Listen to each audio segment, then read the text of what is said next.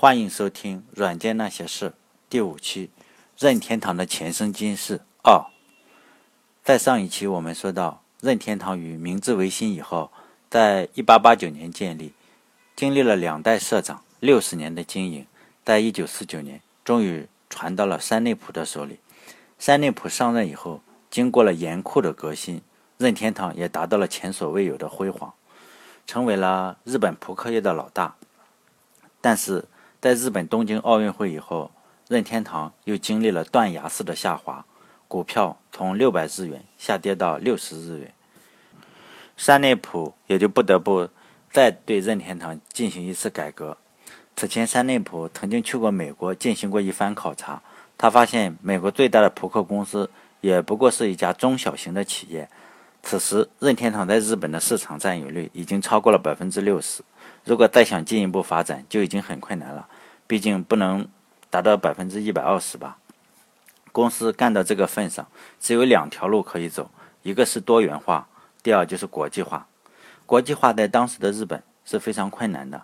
当年的日本产品的名声和今天还不太一样。今天日本货都是高质量、高性能的代表，当年的日本货却都是山寨品，质量非常不好。举个例子来说。在一九六二年，索尼公司国际化，旗舰店就开在了曼哈顿的第五大道上。日本人对索尼敢挂出日本国旗还是非常激动的，因为像日立、东芝这些更大的公司都不愿意在美国挂日本旗，一挂日本旗，销量就下降。后来，索尼公司的盛田昭夫回回忆说：“我们最初去美国的时候，日本产品给人的印象就是便宜货、质量差，所以我想。”这样下去，我们是没法做生意的。如果不拿出好的产品的话，就没法在美国立足。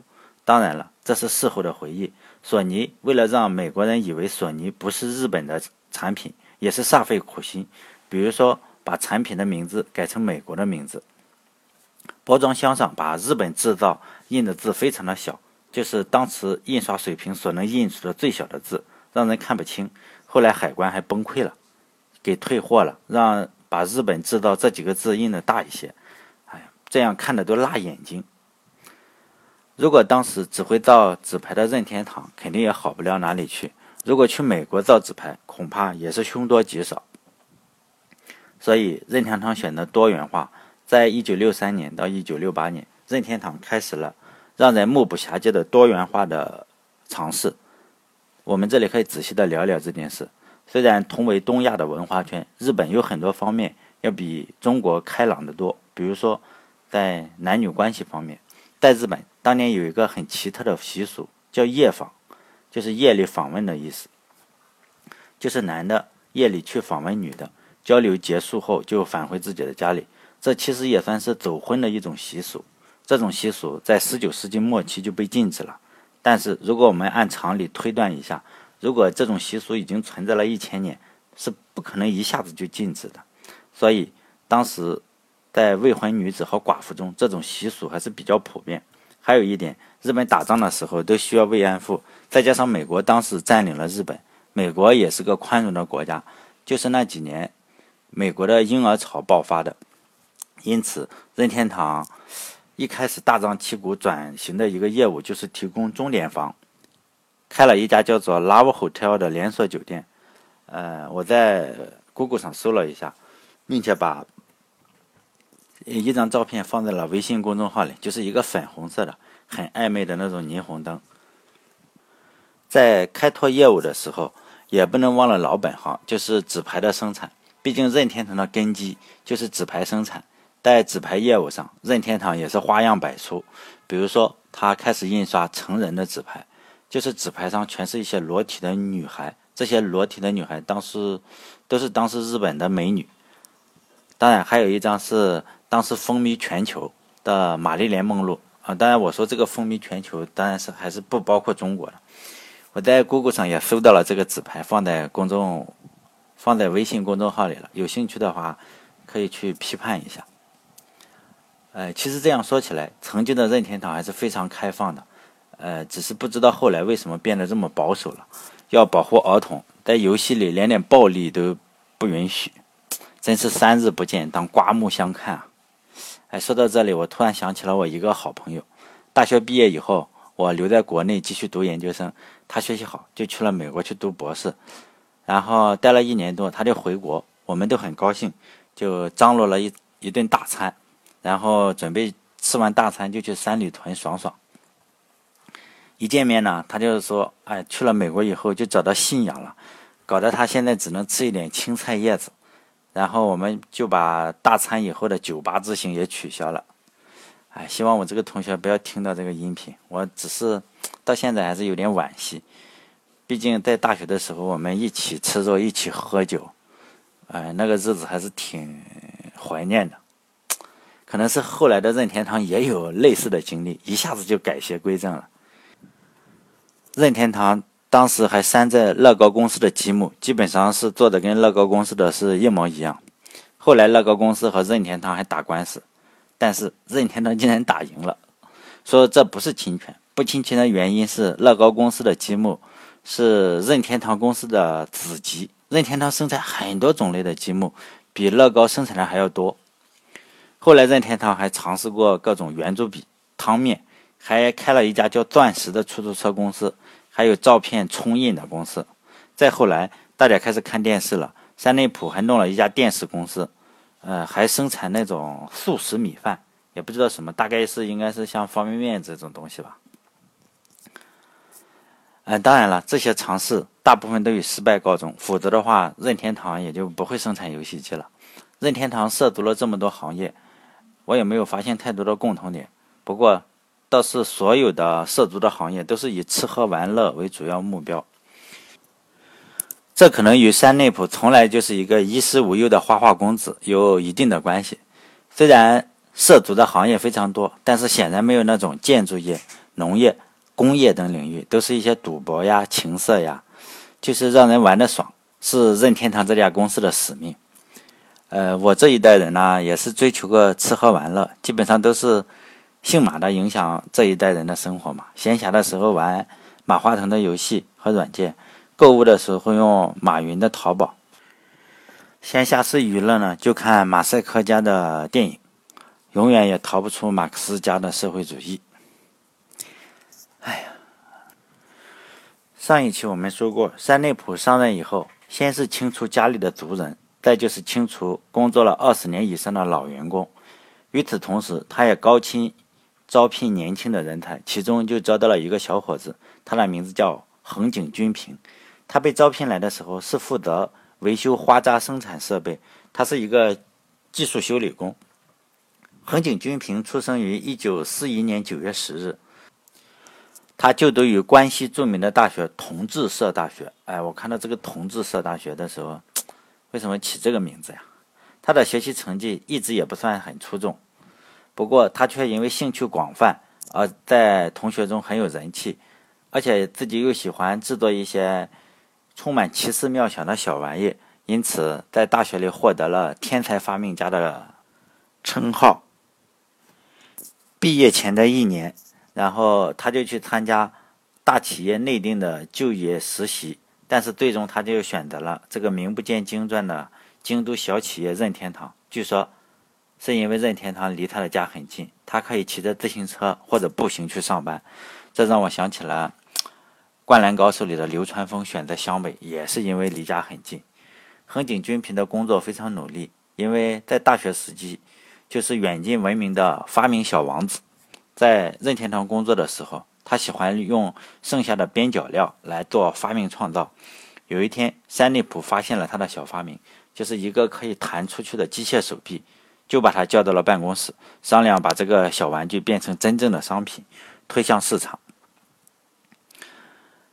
然后第二天，横井军平就把改进的这个东西拿到了三内溥的面前。随即，任天堂组建了新的部门，横井军平的业余发明也就在电视上广泛的反复宣传。这个售价八百日元的小玩意，第一年就卖出了一百四十万套，三内溥慧眼识珠。对如此高的销量也大喜过望，随后将这个临时组建的草台班子重新改组，让横井军平担任技术负责人，改名为日后如雷贯耳的任天堂第一开发部。在一九六零年后半期，任天堂的超级怪手是公司非常卖座的产品。随后又出了超级棒球、超级潜望镜等产品，都是些儿童玩具。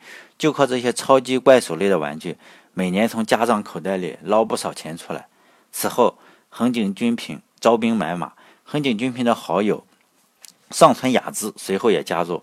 后来，此人成为任天堂第二开发部的负责人。再后来，又找了另外一个人叫竹田玄阳，此人就是任天堂第三开发部的负责人。